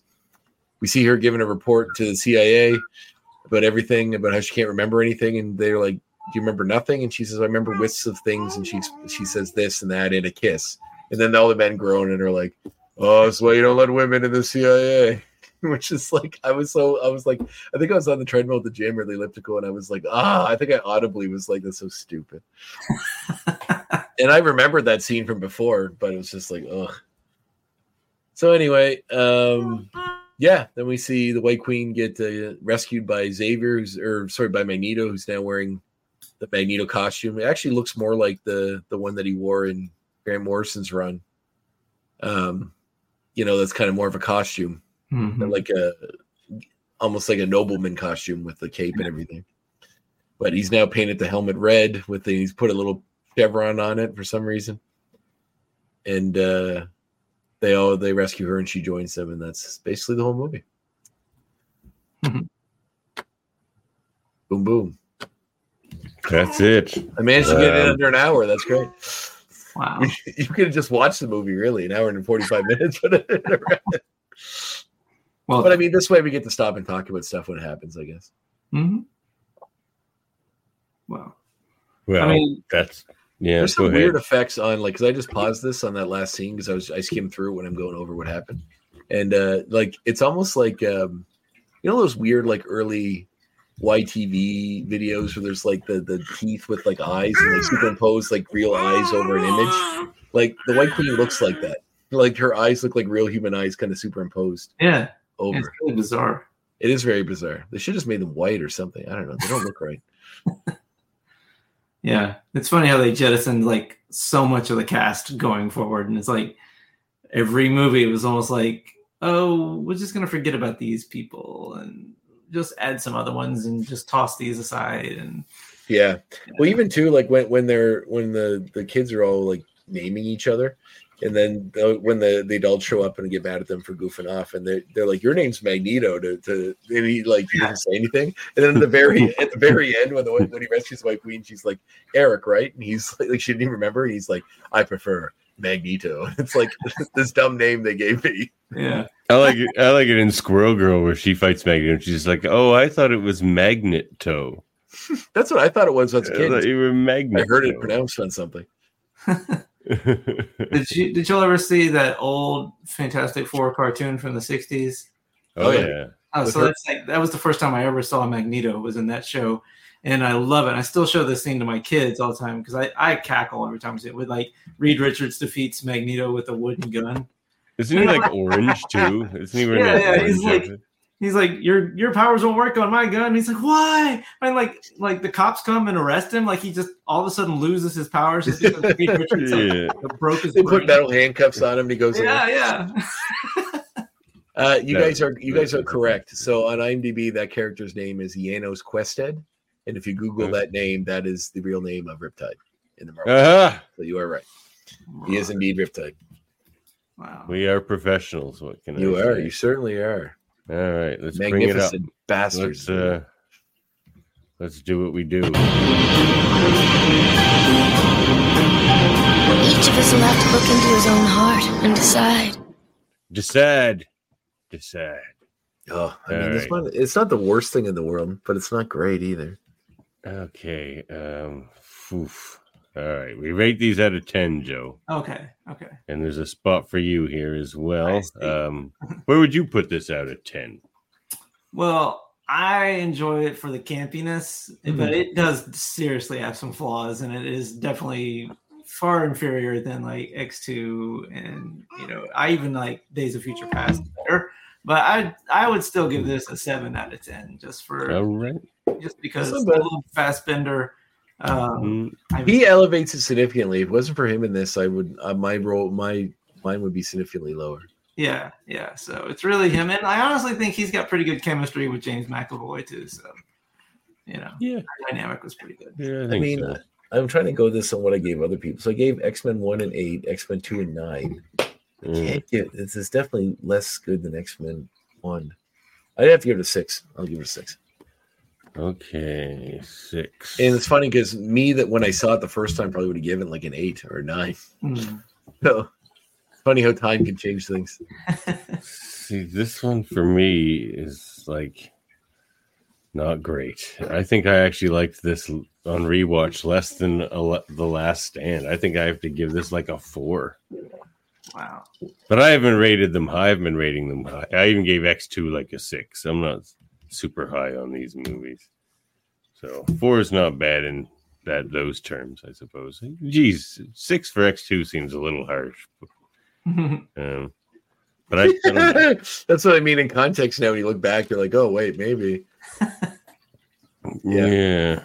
but I mean, you're kind of you're kind of grading on the on. It's like you, you can only grade on on what is available, right? It's not like there's a and, oh except the, the the beautiful, perfect X Men film in your head, but we don't have that one yet. So. oh my god, screamy baby. yeah. All right, so what what's our what's the what's the collectiveness of this overall then? That would make it a 5.7. five point seven, which puts X-Men- it. Wolf- Wolverine's a two point three. Wolverine didn't do so well. Wow. Wolverine Uh, Origins. What would you give it Wolverine Origins, Joe? oh yeah, I- I'd probably give that a one. it That was- Once was like an, a seven or eight for me for like 40 minutes, and then it became like a zero for the rest of the movie, which was Yeah. still like another hour. So The best was Devin messaged me and he goes, I'm waiting. He goes, This movie's actually not that bad. I'm waiting for it to go off a cliff. And then he's like, Oh, it went off the cliff. And I'm like, What point did it go off the cliff for you? And he goes, The point where Wolverine literally jumped off the cliff when he's like naked. and falling in. That's perfect. Yeah. Perfect. they knew. They knew. What they All right. I got doing. I got a bunch of fun facts about this so we can. All we can right, talk let's about hear you. some fun facts. There's so many in these movies. So uh, what we got here? We got here.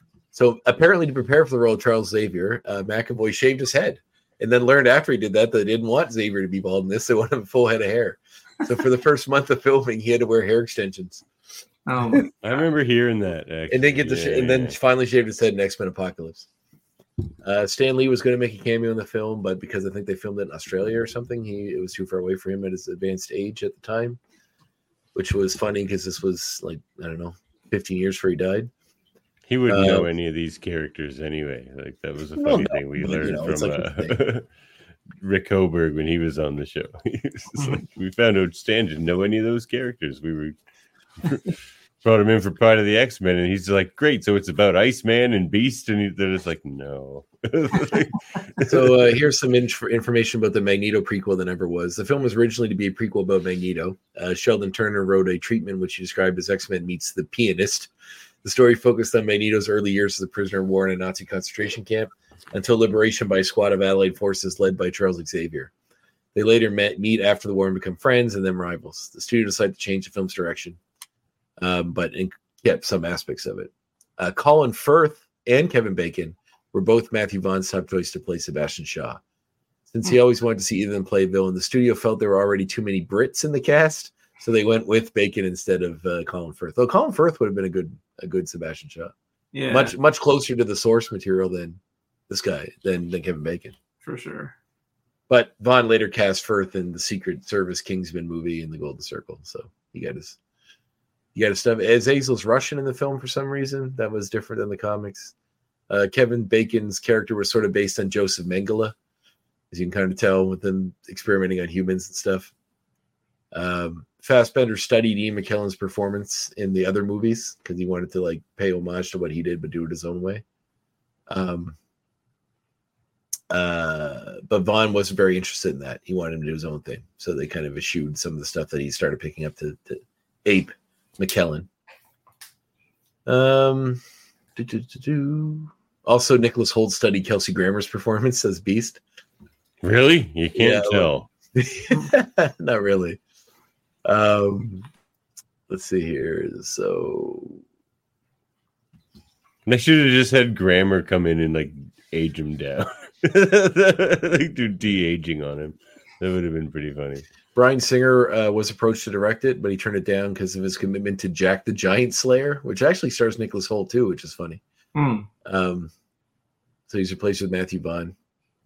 Uh, Matthew Vaughn didn't want the cast to do any of their accents in their performances because uh, McAvoy had planned to copy Sir, Sir Patrick Stewart's, and Rose Byrne was going to be Scottish, but he told her not to.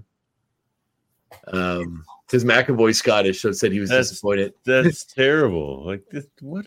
Who's making these decisions? I don't know about this Matthew Vaughn fellow. Cassidy. Mhm. Well, his his movies are interesting. I mean, they were interesting. Then they got kind of glitzy ever since he get started doing all these Mark Millar adaptations. Hmm. Um, so the costumes are sort of an homage to Jack Kirby's uh, old school ones, um, and also Grant Morrison's ones, the black and yellow that they do. Mhm. Uh, many of the pieces from the original Mystique's costume were used in this to to do the effects on Jennifer Lawrence. So, oh, this is interesting. So, according to visual effects supervisor, the biggest problem was them depicting Emma Frost's diamond body without looking like she was made of jello or or a polygon model of a human being. So they use live action plates while retaining her lips and eyes um, to go from diamond form. Do-do-do-do. Couple guys that played Nazi soldiers in the movie also played Nazi soldiers in Glorious Bastards. Mm-hmm. What a way to get typecast. Yeah. Uh, this was Alex Gonzalez's first film in English. The guy who played Riptide. he hasn't said any words, so I guess technically it doesn't matter. Um, yeah, here you go. Matthew Vaughn wanted the film to resemble the productions of the '60s, so he framed it and even filmed it in a way that was similar to how movies were filmed in the '60s. Mhm. Although, although never named in the film, Davan, you'll enjoy this. Oliver Platt's character is pro- is meant to be FBI agent Fred Duncan from early X Men comics, Hmm. which is sort of a deep cut. Uh. They could have called him Fred. Yeah, I don't see why not, right? Or at least you know something. Uh, Jason Flemyng, who wore the makeup, uh, uh, who's kind of a famous actor. Uh, I don't know why he played Azazel in this because he barely said anything or did anything. That they could have had a guy like the other guy playing. Um, you know him to see him. He's a famous English actor who always plays. kind Oh of- yeah, I know Jason Flemyng. Yeah, Okay. Yeah. Um, you know, he didn't want to. He did played Calibos in the Wrath of the Titans movies and didn't want to do all the effects again, but uh, made an exception to do this one, which is funny once again because it didn't really matter. Uh, Josh Ramsay, lead singer of the Canadian band Marianas Trench, provides Banshee screams in the film. Wow. Uh, doo-doo-doo-doo-doo. Rose Byrne was cast pretty late in the production. He came much later. Uh, yeah, it's most of the big stuff. Uh, oh, Bryan Cranston apparently was also up for the role of Sebastian Shaw, Oh, but turned it Would down in the movie. Drive, which I love that movie Drive. So I'm glad he did that, but still. Uh,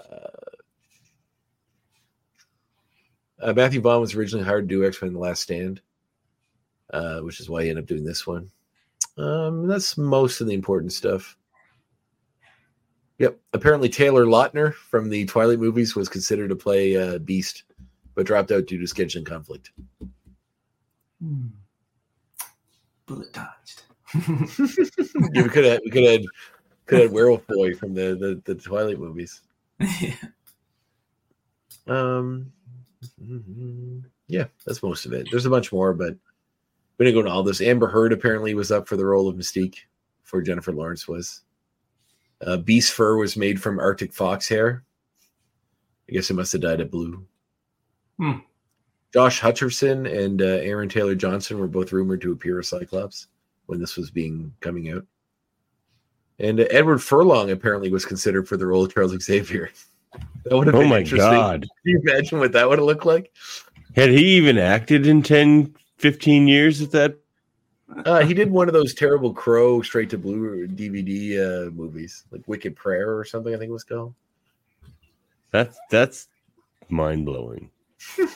I just want to see that version. I want to see that because he just uh, he hadn't acted in so I feel like. But Um, only the only the first X Men fe- uh, movie to feature the F word. They shot it in four months. Man, there's a lot of notes here. I mean, that's most of the big ones. Hmm. Apparently, the the Fast and Furious. This is actually interesting. I didn't mention this last time, but I read it when I first uh, when we were talking about this for the previous movies. Was that the um the Fast and the Furious and the X Men franchises release the same installments of a franchise in the same year? Wow. So X Men X two was 2023, Fast Furious two was 2023, uh, The Last Stand and uh, Tokyo Drift for 2006. Uh, Wolverine Origins, Wolverine and Fast Furious uh, was both 2009. First Class and Fast Five 2011. The Wolverine and Fast Furious six 2013. Furious seven.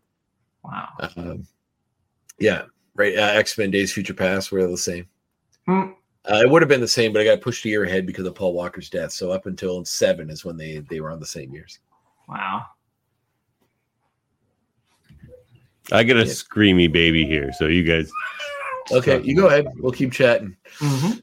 So uh yeah, so what do you think overall about uh about like Well- where the X Men movies went in in uh, like when they made this shift?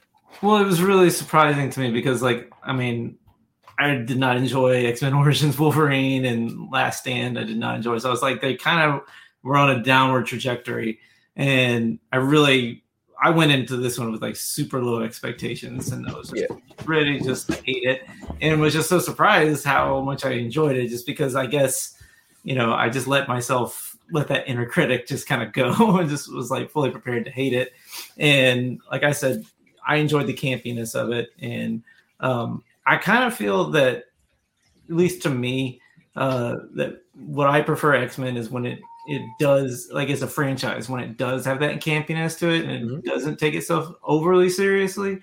Um, Me too. Yeah, I mean, I love. I mean, like it's that whole line that they put in in the first one is like, "What do you want to do? Yellow or walk around in yellow and blue spandex?" I'm like, "Yes." I always scream yes at the screen every time I hear that. Yeah. line. Yes. I think it was. I don't know if it was my We're getting Dave them that- this year.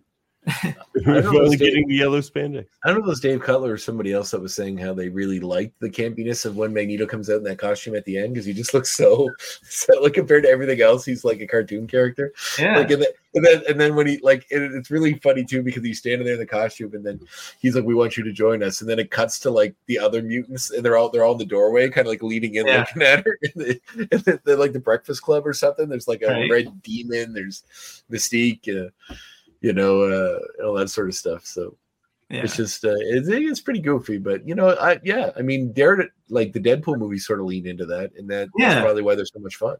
Right. Yeah. And I, I think that's why they're so enjoyable. And you know, and, and I, I like the next movie too. I like Days of Future Past because I like the darker take and I like, you know, all the different time periods. But like I feel like this movie, whether you love it or hate it, like it definitely kind of brought the franchise back a little bit in the film world. It was like, okay, this is still viable.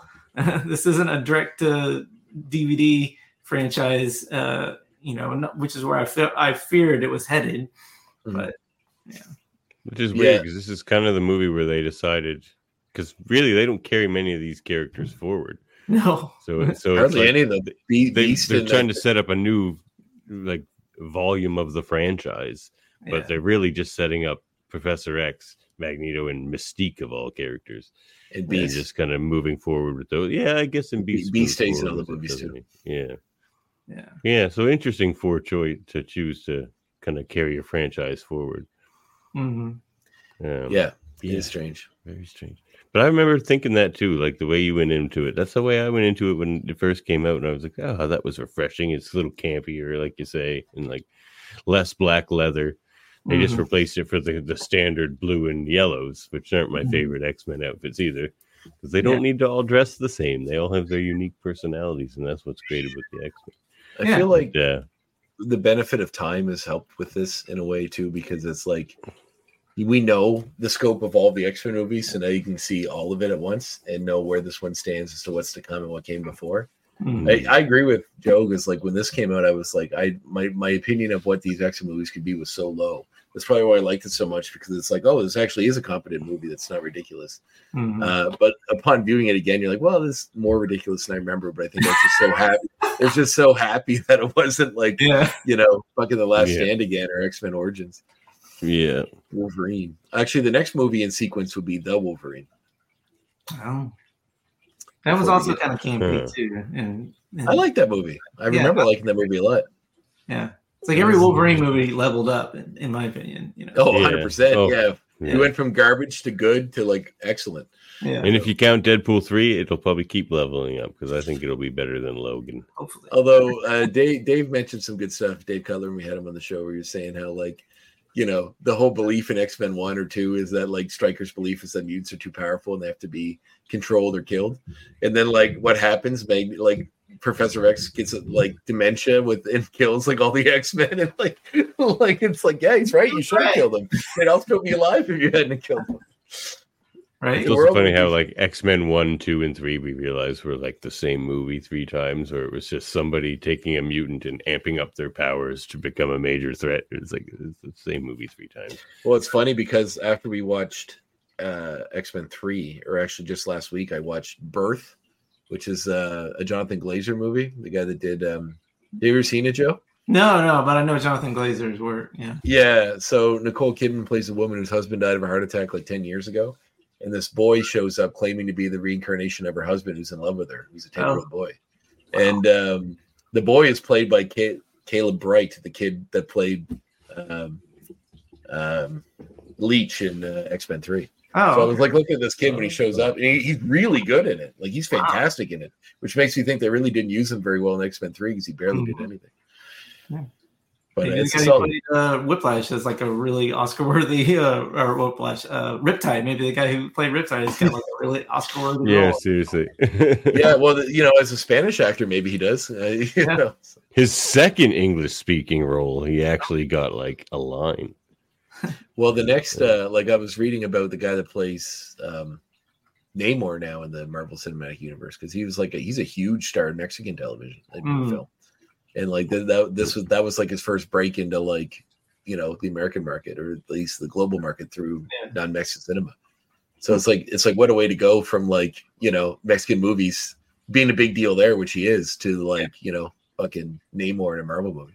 I like that portrayal in Namor. So did I. I thought it was cool. I mean, It looked to make really it cool too. to make it different than you know than Aquaman. Yeah. Yeah, I think they did a really Yeah. good job.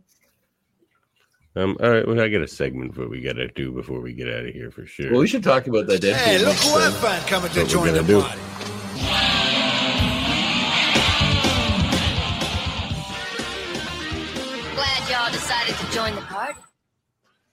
Let's party like it's Apostrophe 97, everybody, because it sounds like, if we can believe rumors, that X Men 97 will be dropping on my birthday, March 20th. So happy birthday to me. Happy That's birthday like the to us all. ultimate. That's the ultimate birthday gift for you. Yeah. It is. It's going to be a good day. So And uh, turn 40 and watch X Men at the same time. you're gonna be forty, you old bastard. I know. Uh, when I was home visiting my brother on the weekend, he dug out a box of comics. Were the ones we used to have when we were kids, and we always used to read like a hundred times. He's like, "Hey, look at these." And I was going through them. He's five years older than me, and uh, he came. Remember when Marvel did that thing where they had the sealed bags, and they introduced a new villain in every in every comic in the nineties? There's like it must have been late nineties. Like that's where like um, and then the X Men one that he had that was still sealed was the Executioner one where they introduced him. And I remember He's saying, back in the I said you should deal. hold on to this because this might be worth a little more once he's reintroduced to that X Men cartoon coming in. Because what what an obscure '90s villain to throw in there. And they made a toy for him. in- Yeah, in he must have, he must be a big part of it. Yeah, really. It's interesting. He, I figure he must be working for like Stryfe or something. But we'll Hmm. see. Yeah, Um, possibly so. So should we talk about uh, the Deadpool trailer? I suppose we, we should a little bit. What do you think of the What was it- Deadpool trailer, Joe? I loved it. I loved it. I mean, I was, I really was expecting because I figured it'd just be like every other trailer. They would just give everything away. Mm-hmm. I'm like, they're just going to show everything. So I was really pleasantly surprised that they held back uh, from you know actually showing Wolverine. Yeah. Um, like up close or whatever. But um, yeah, really, really well done, and I'm like super excited. I loved the. Uh, I always love how he breaks the fourth wall. And Yeah, he's like Marvel Jesus, yeah, yeah. the chosen one. I like the. I, well, I just finished. Like I said, I was catching up on shows, and I finally finished Loki or watched Loki season Mm. two. So the the nod to the TVA and how they seem Yeah. to play a big part of this is pretty cool. Mhm. Hey, Hey, now cat fight. Yeah, I just had one going on here too. that's all right. They're uh, they're getting hungry. The the natives are restless. Um. Mm, So yeah, no, I thought that was pretty cool. I mean, obviously you saw Pyro again yeah, to, to nod to these. cool, cool redesign for Yeah. sure. Yeah, Yeah, he does have the little He goggles Barely and looks more. like he's aged at all. Barely. I mean, like I know he's he looks older, but I'm like I was like he almost looks almost exactly the same as he did in that movie. You know, It's or- been like was on- thirty years. He was on a Canadian TV show they did that was a remake of uh, Twelve Monkeys. oh yeah, Like, that's yeah, right. a few years ago. I I remember, forgot he was yeah, on that. Yeah, I watched I watched like a season of it, and I kind of fell off. So it got pretty. Con- Tom Noonan was in it too, oddly enough, from Oh, Red man. Dragon and a bunch of other stuff. But wow. the girl that plays Stevie on um, uh, Schitt's Uh, Creek was in it too. That's right. She was on that too. Yeah. Uh, yeah, no, that was cool. Um, I mean, there, there's all kinds of speculation about different glimpses we get of certain characters. There's like a metal character with a face that people are thinking is Doctor Doom. There's no way. It's not Doctor Doom. There's no way it's Doctor Doom. There's no way. There's no way. They're like, we're just gonna have him show up. But it does seem like No, I know. I think- know that- They're spot on with the the bald character with the big collar. I think. oh, being Cassandra Nova. Oh, yeah, I think so. Yeah, I think that would be pretty cool because I'm. I was always saying I'd like to see her be introduced. I would prefer to see her in an X Men cartoon or show proper, but well, you know who knows. Mhm. yeah. Um, too. you know, maybe I don't know what's going to happen with this. Maybe it'll end with him getting a happy ending, and that'll be his swan song as well. or maybe he'll just get dumped in the Marvel universe and we'll get Deadpool as part of the future stuff. Oh, he's getting dumped into the Marvel universe. you think he's going to be like in the Avengers and books going forward, movies going forward? I Oh just yeah, he'll know. be a big part of Secret Wars and everything for sure. Yeah, I hope so. I kind of think it'd be, and especially like it's a nice nod that if continuity gets flipped or, or the old universe gets wiped, and he's one of the few things from that timeline that gets dumped in ours. That like he's like the one joining part to the old thing, you know, and then the new. He was the best part of it. He was the best part of the. But Fox even, like. Seeing where it looks like we're going to get Madripoor Wolverine, you know, Yeah. oh, patches, we got Patch Yeah. there for sure. which is pretty cool. Um, Who's going to be playing him? what do you think? There's, Hugh Jackman said- guesses. Hugh Jackman said he's play, he's played uh, he's playing several versions of Wolverine in this, so Uh, so it'll probably be him. don't think there's going to be any other actors playing different versions of Wolverine? I would love to. It'd be cool if there was, or maybe they're going to tease who the next one would be. That would be cool too. But uh, I mean, I don't know. I don't really hold that until I see casting because I thought John Krasinski was going to be Mister Fantastic forever, and now apparently it's Pedro Pascal, which is still great that's, to an, me. that's an interesting casting choice. I think he'll be great. I love him. So That's interesting. Interesting. the, the, the full see it. the full rumored casting is it's Pedro Pascal is like that. It seems like this is what's confirmed, but like Marvel hasn't said 100. percent But Pedro Pascal is is uh Miss Fantastic. Vanessa Kirby is um Visible Woman. I don't know her from anything. She was in that Napoleon movie that came out with um, Keen Oh, Phoenix. okay. Um, she's good in very good in. Um, uh, the guy that played Micro in The Punisher is the was uh, up for the thing. Okay. Uh, I can't remember his full name. He's in. so- Oh, he was in uh, Andor. I just watched. I'm catching up on that too. And uh, Oh, Jesus, you okay? Yeah, it's just cats being Yeah. cats. And uh, Knocked my uh, Pavarotti record on the ground. Thanks, Pav- Parker. not Pavarotti.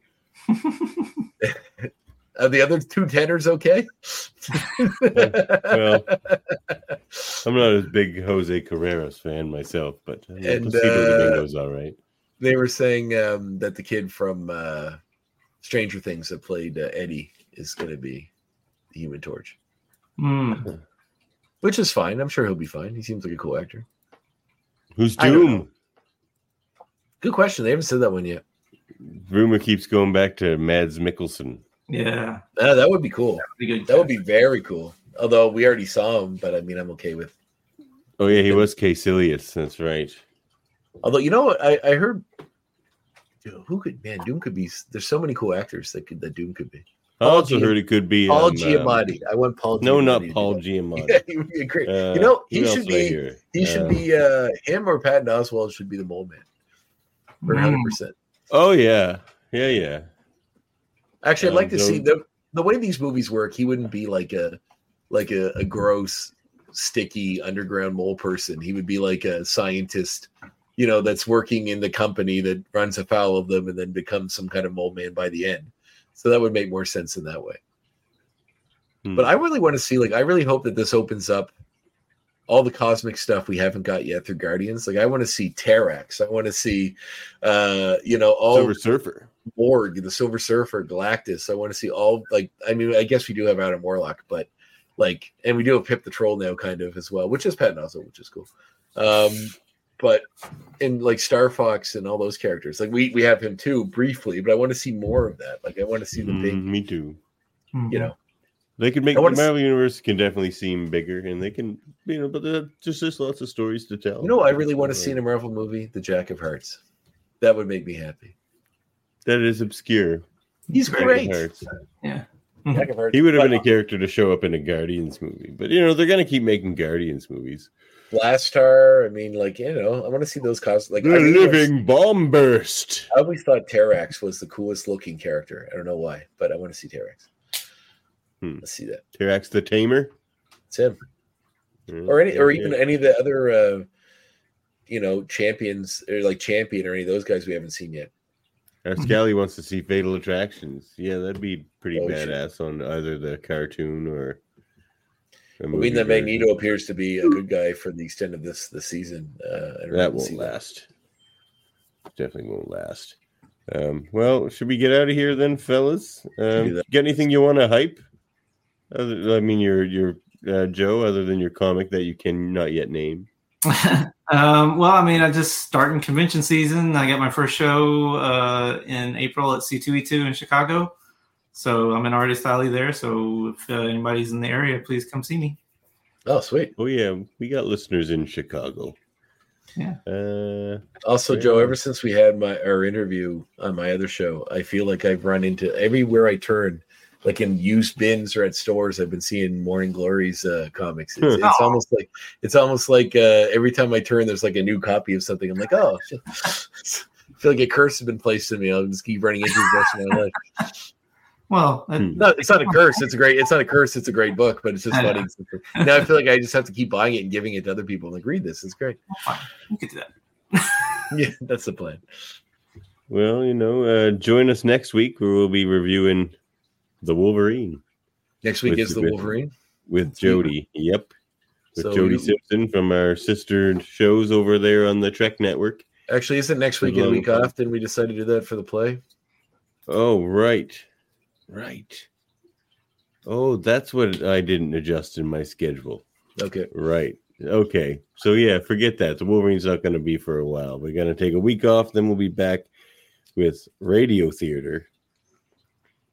For, uh, uh, Bob Skir's X Men movie script that that I've I've helped make some changes to myself, and I think it's just a perfect piece of uh, X Men action. of now. course, the, the the secret ingredient to polish it into the perfect X Men script was you, Davan. You made it perfect. Thank you, sir. I wasn't going to say that myself, but thank you for the recognition. So who, who are you? Who are you playing on this theater, uh, Davan? Wolverine, Of course, and and who am I playing, Davan? Magneto. Uh-huh. Okay.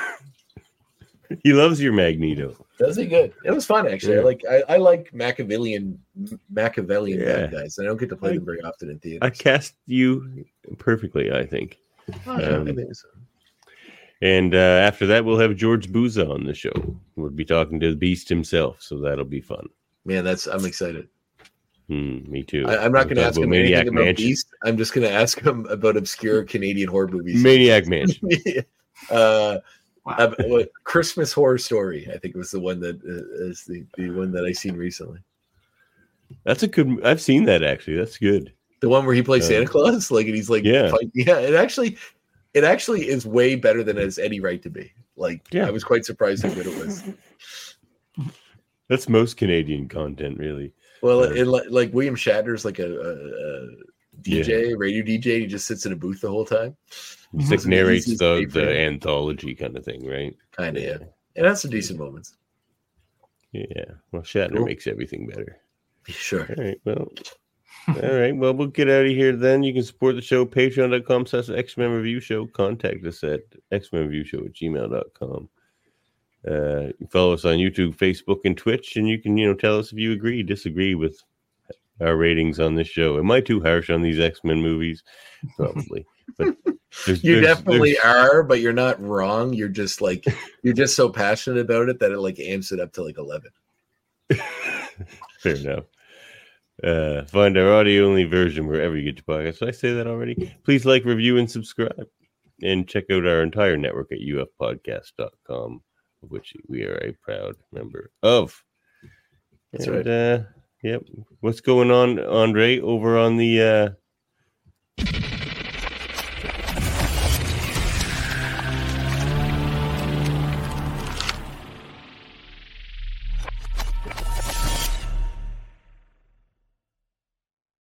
Well, my episode with The Graphics Histories Podcast. That's my Andre voice. How'd you? Is that It's not bad. The Graphics No, Histories Podcast. Is that what I sound like? Really? Wow. Okay.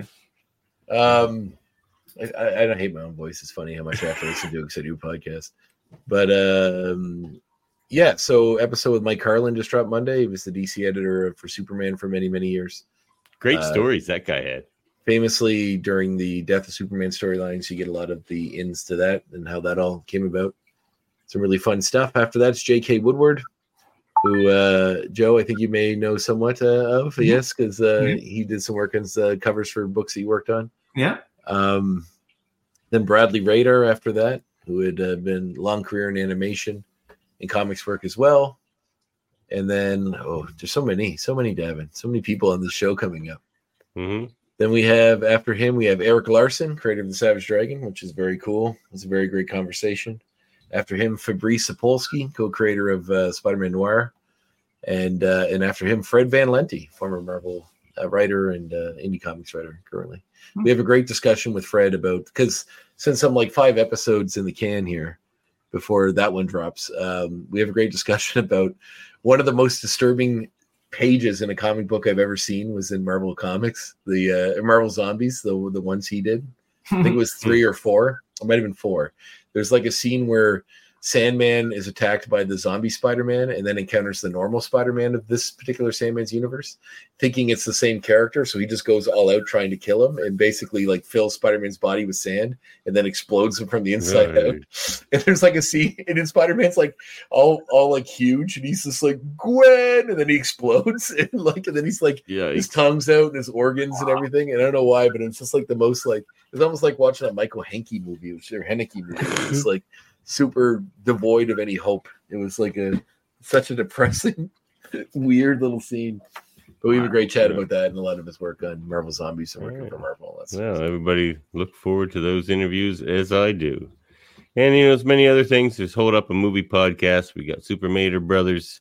We talk about reality shows and we do some Marvel reviews over there. And of course, we have our many Star Trek channels, Star shows. We did talk about astrophysics. Yeah, we did that recently. And we talked to JG Hertzler uh, recently as well. And there's lots going on there. And there's trivia debates, Aiming on Track, and the Hellbound podcast. So that's everything. Should we get out of here? We're running long, and I got Let's do screaming babies upstairs. I can hear it. All right. All right. Thanks so much for being on the show, Joe. Oh, my Yeah, pleasure. thanks, Joe. Yeah, it's a pleasure having you. All right. Catch you next time, everybody. Yeah, next time. All right. Thanks.